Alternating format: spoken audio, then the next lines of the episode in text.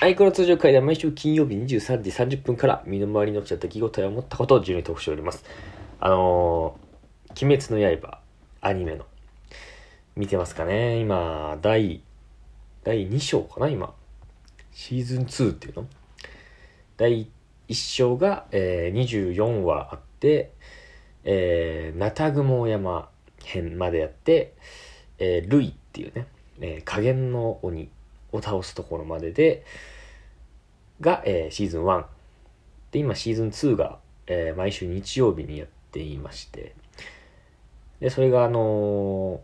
ー、また次の、えっと、映画になってた無限列車編っていう、まあ、列車？列車をこう舞台にした、えー、パート。これが、まあ、シーズン2の前半パートですね。それが先週終わりまして、今週、うんと先週か、詳し正しくは先週から、先週の日曜日から、え、遊郭編っていうシーズン2の、え、後半パートの部分が始まりまして、で、えっと、渦井、渦井天元だっけ？俺、鬼滅の刃はね、漫画全部一応読んで、こう、オチ、オチというか、えー、エンディングも、まあ、知ってるんだけど、やっぱアニメで見ると、こう、戦闘の描写とかがあって面白くて、まあ僕も、まあ、ちょこちょこね、まあちょこちょこというか、えー、毎週見てるんですけど、うん。あれでね、あのー、アマプラ、アマゾンプライムのビデオで見てるんですけど、まあネットの配信ですね。それで見てるんですけど、こうあの、まあ先々週までやってた、無限列車編で、それを見てて、まあ思ったことなんですけど、まあその中でちょっと、本当にこう気になってしまった表現というか。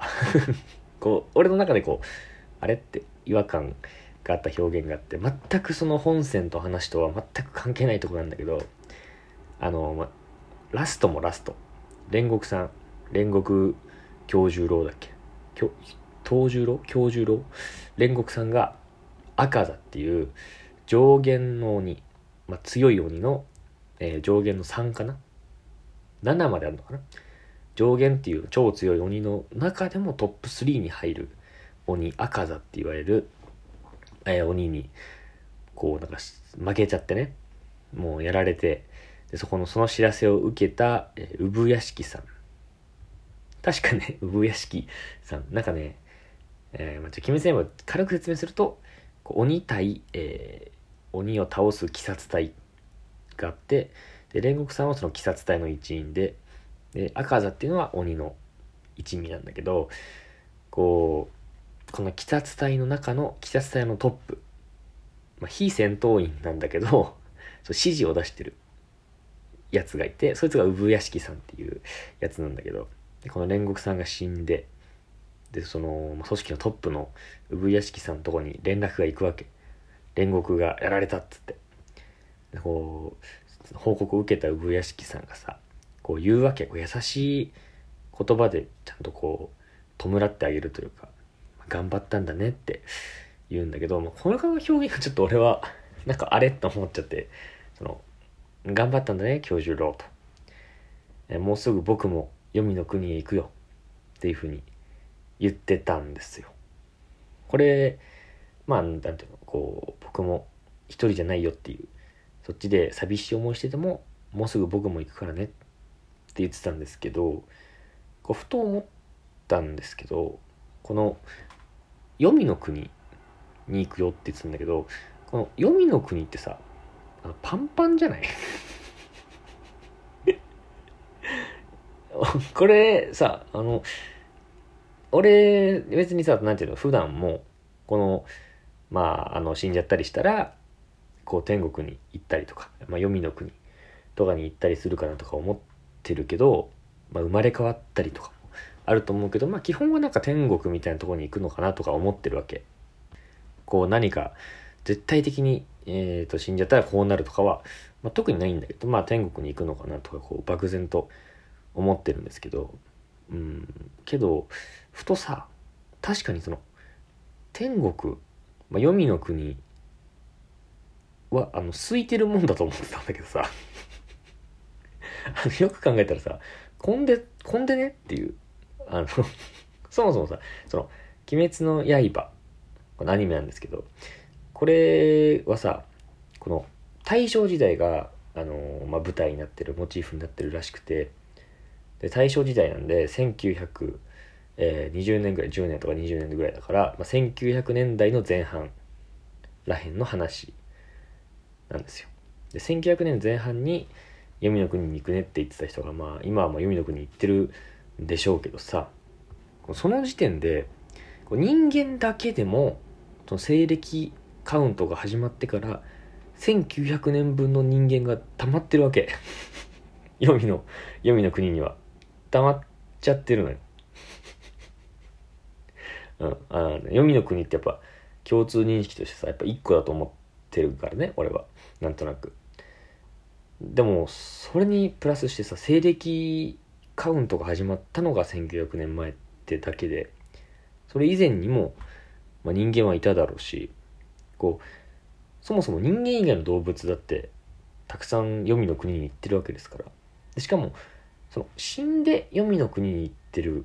からその黄泉の国で死ぬことはないじゃんきっと、まあ、その、まあ、地獄と天国に分かれるとかもあるかもしれないけどまあ大体は天国に行くじゃないですかきっと。で、まあ、動物も含めて。っ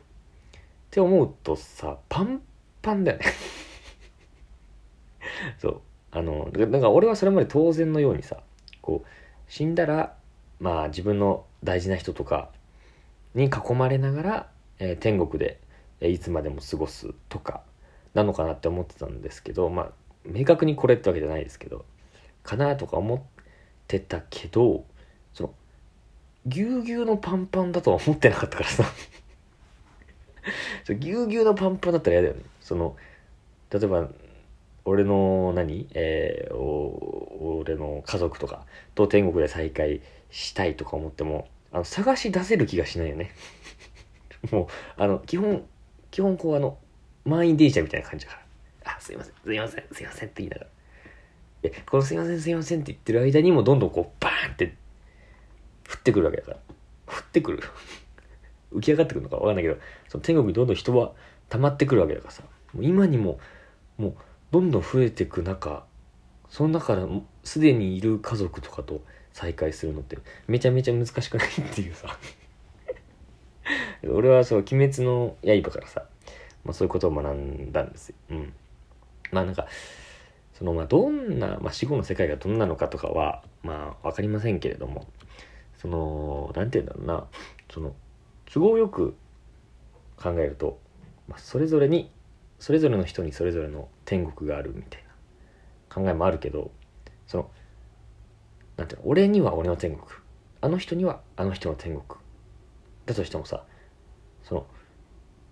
例えば俺の、えー友達にはさまた別の友達がいるわけね？でこの俺のちょっとね 複雑な話をするとね俺の友達がえー俺の友達が俺の天国に現れてほしいけどそのそいつにもそいつの天国があるわけだからってなると会えないよね。こいつには。でこいつ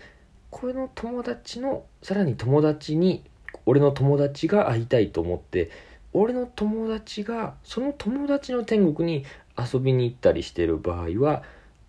遊びに行ってるとかそっちの天国に現れてる場合は俺の天国に俺が現れてほしいと思ってる友達は現れられないね。うん、でこの場合あの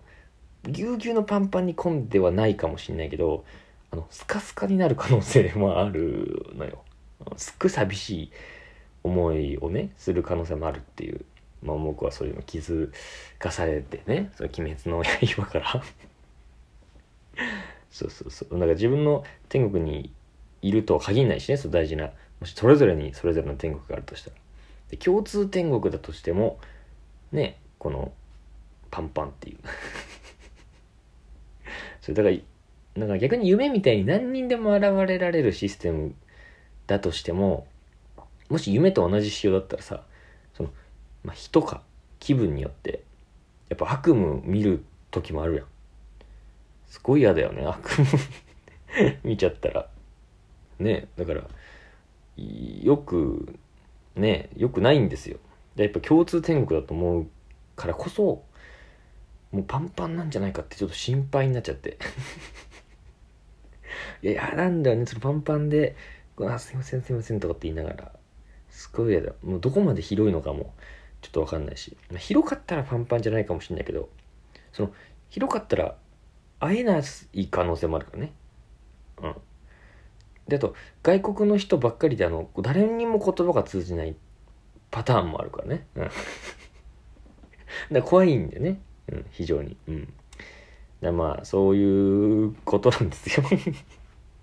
そういうことを「鬼滅の刃」が僕に教えてくれたんですね。はい。